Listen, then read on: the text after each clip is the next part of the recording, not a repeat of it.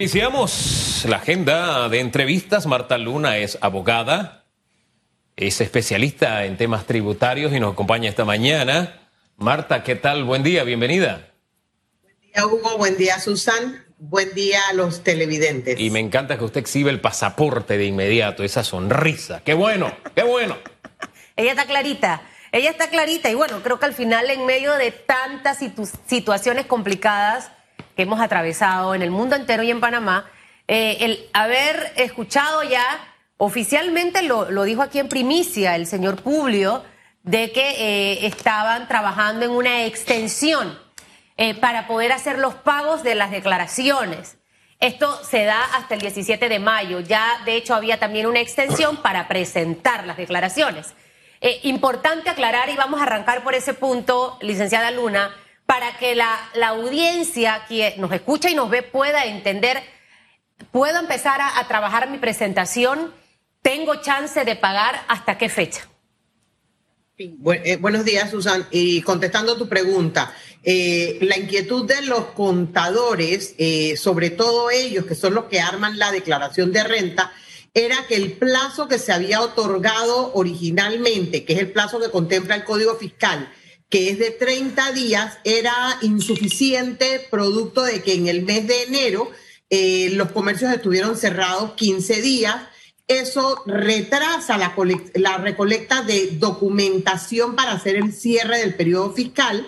En el caso de las personas naturales, eh, vencía el 15 de abril la extensión. En el caso de las personas jurídicas, vencía el 30 de abril la extensión que aprueba el Código Fiscal. Entonces, eh, la Administración Tributaria había anunciado una extensión al 3 de mayo, lo que daba un margen todavía cerrado para poder cumplir con los atrasos que no son culpa de los contadores ni del contribuyente, sino que es culpa de la situación general vivida. Todavía tenemos bancos trabajando medio tiempo o con jornadas de teletrabajo, tenemos em, empresas aseguradoras con jornadas eh, reducidas que son quienes te aportan documentos que tú necesitas para respaldar la declaración de renta. Se extiende entonces la presentación del 3 de mayo, que era el decreto original, al 17 de mayo, dando allí ya un margen de 60 días en el caso de las personas naturales y de casi 45 días en el caso de las personas jurídicas para que puedan cumplir con su entrega de su declaración de renta. Obviamente, en el primer decreto quedaba por fuera el pago. ¿Qué quería decir esto? Que yo tenía que tener un estimado del impuesto que voy a pagar para cumplir en tiempo oportuno pagando antes del 31 de marzo. Pero si no he cerrado la contabilidad, ¿cómo sé exactamente cuánto tengo que pagar y no quiero verme obligado a pagar intereses y recargos en este momento en el que el país atraviesa por una crisis económica.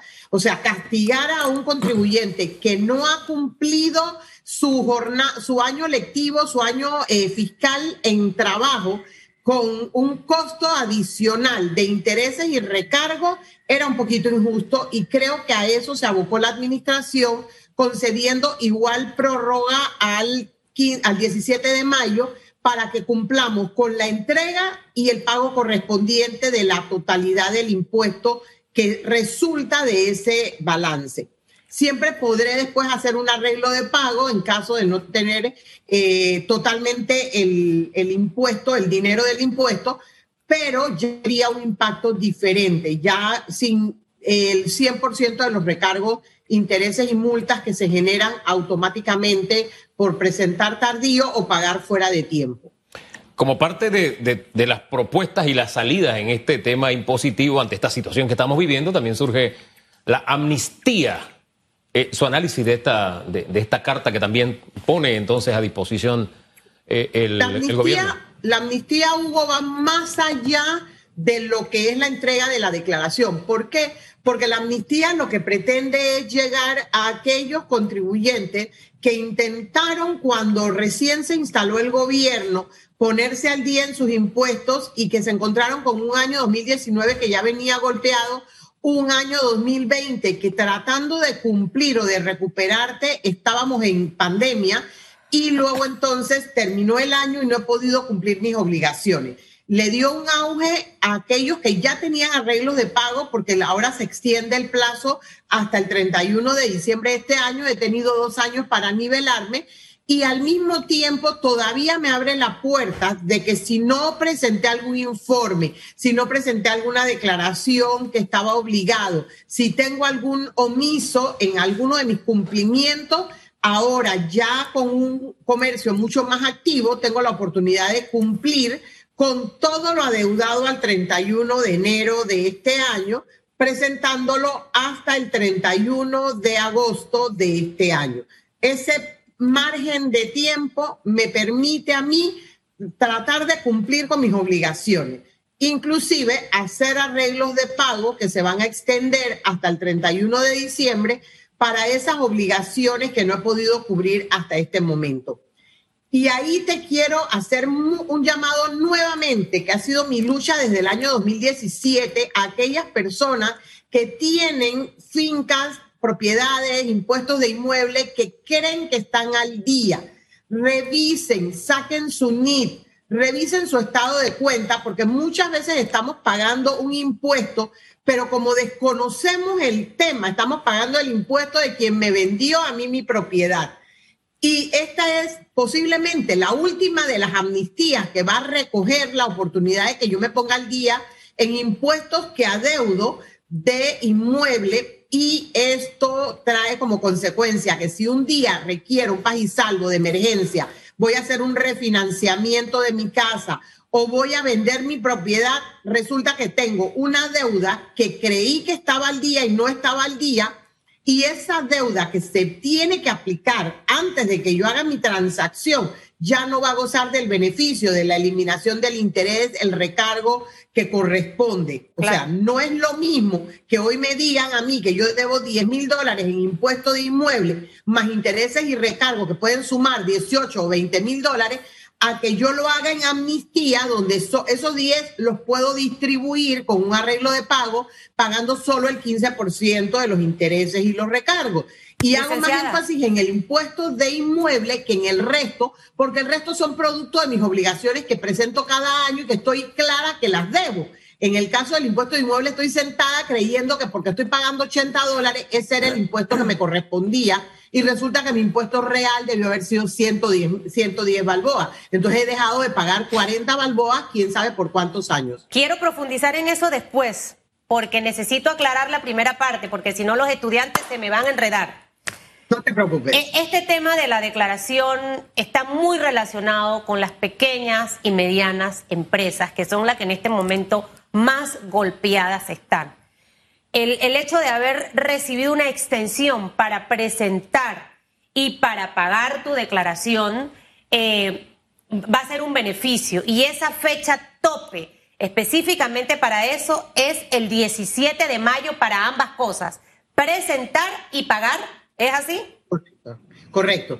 Si tengo la totalidad del impuesto, tengo hasta el 17 de mayo si no la tengo, puedo hacer un arreglo de pago posteriormente. Mucha gente me dice, Susan, yo para qué voy a ir a hacer mi declaración si yo estuve cerrado, estuve cerrada, no generé nada, eh, eh, eh, básicamente fueron pérdidas.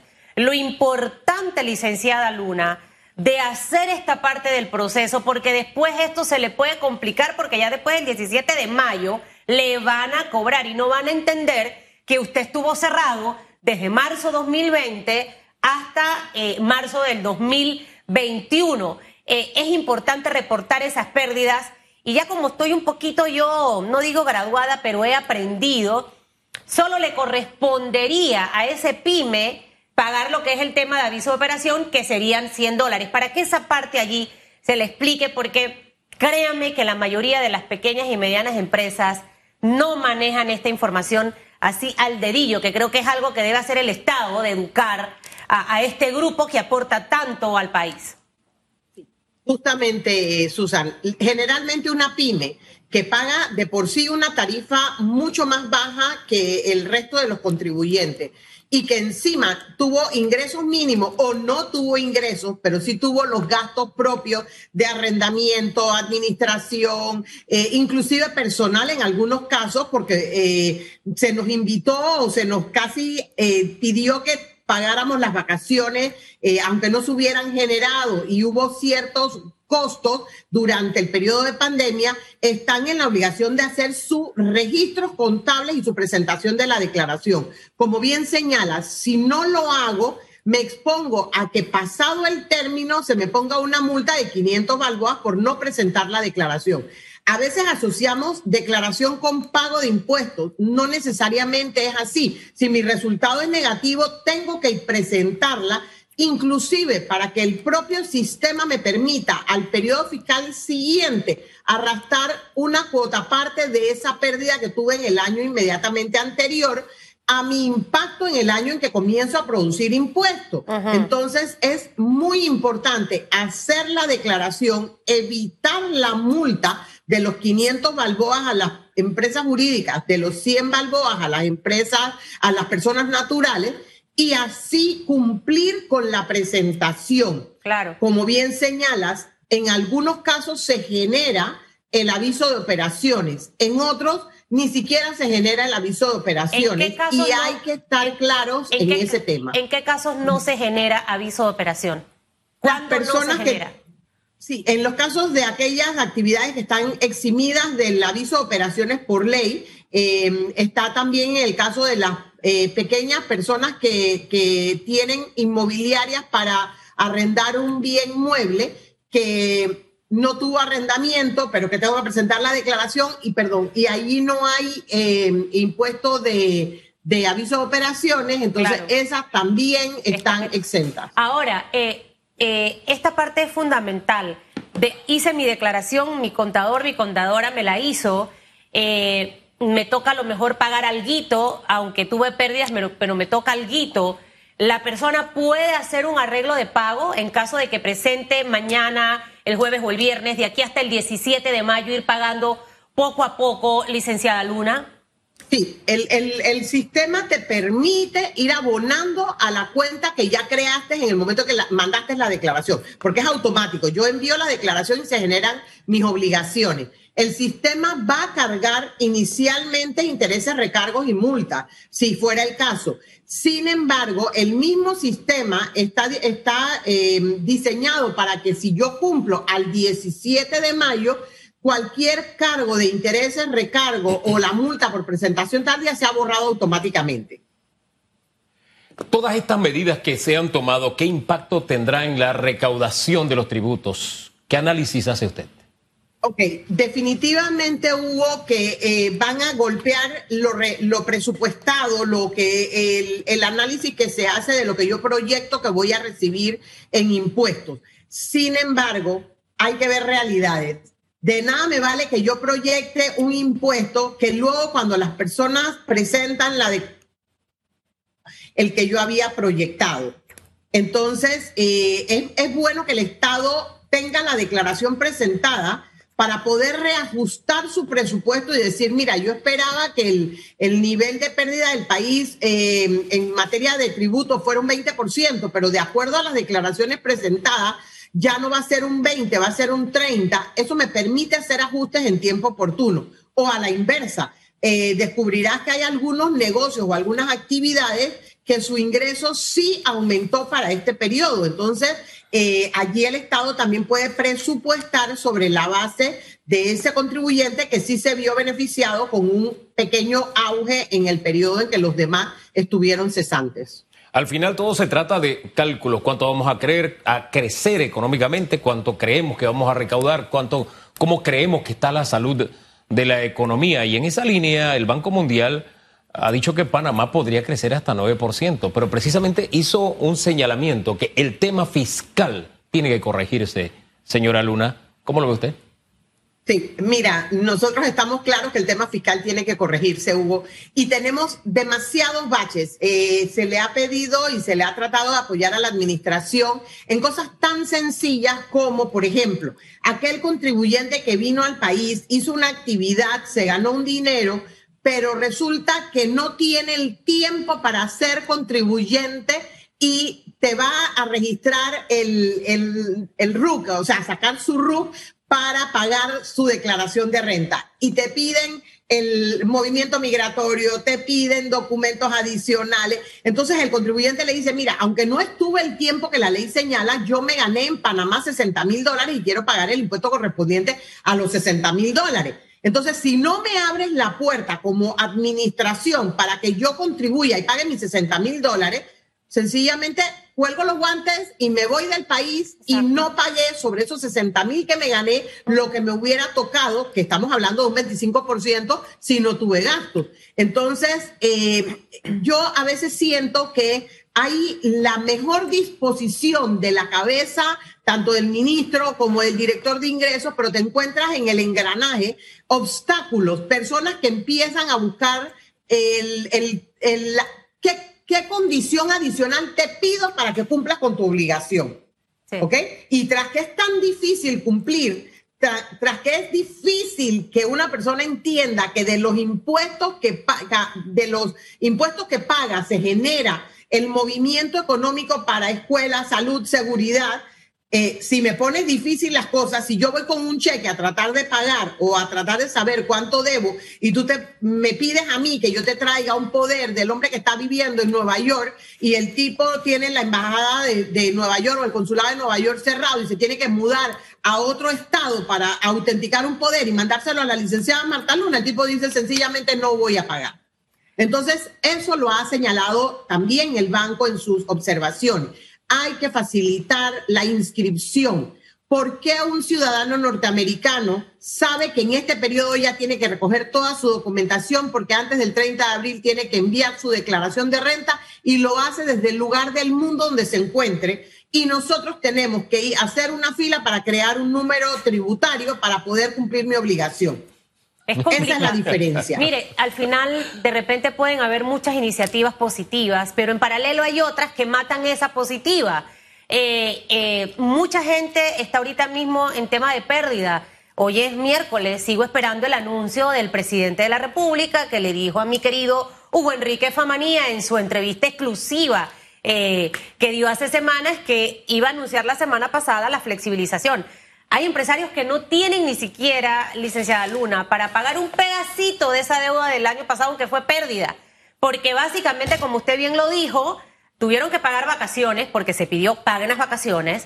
Sobre eso paguen los décimos. Luego, ¿me, me entiende? Entonces creo que tenemos que poner todas las cosas a funcionar en paralelo y que vayan alineadas. Si no, de nada sirve todo lo que hacemos porque no vamos a avanzar.